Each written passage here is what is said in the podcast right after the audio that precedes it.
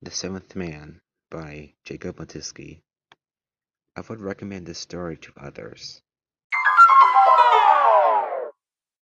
In the beginning, the seventh man wanted to go to the beach. But Kay is killed by the waves when they go there.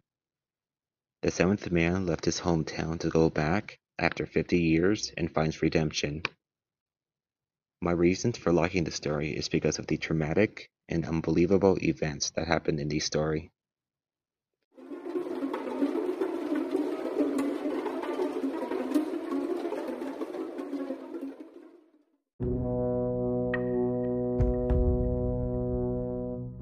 For example, in paragraph 15, the dad said that they are in the eye of the storm and he will let the seventh man go out for a bit after promising that they'll go back.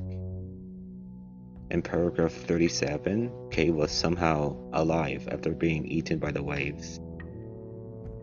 In paragraph 37 to 38, Kay reached out to the seventh man with his hands and smiled at him.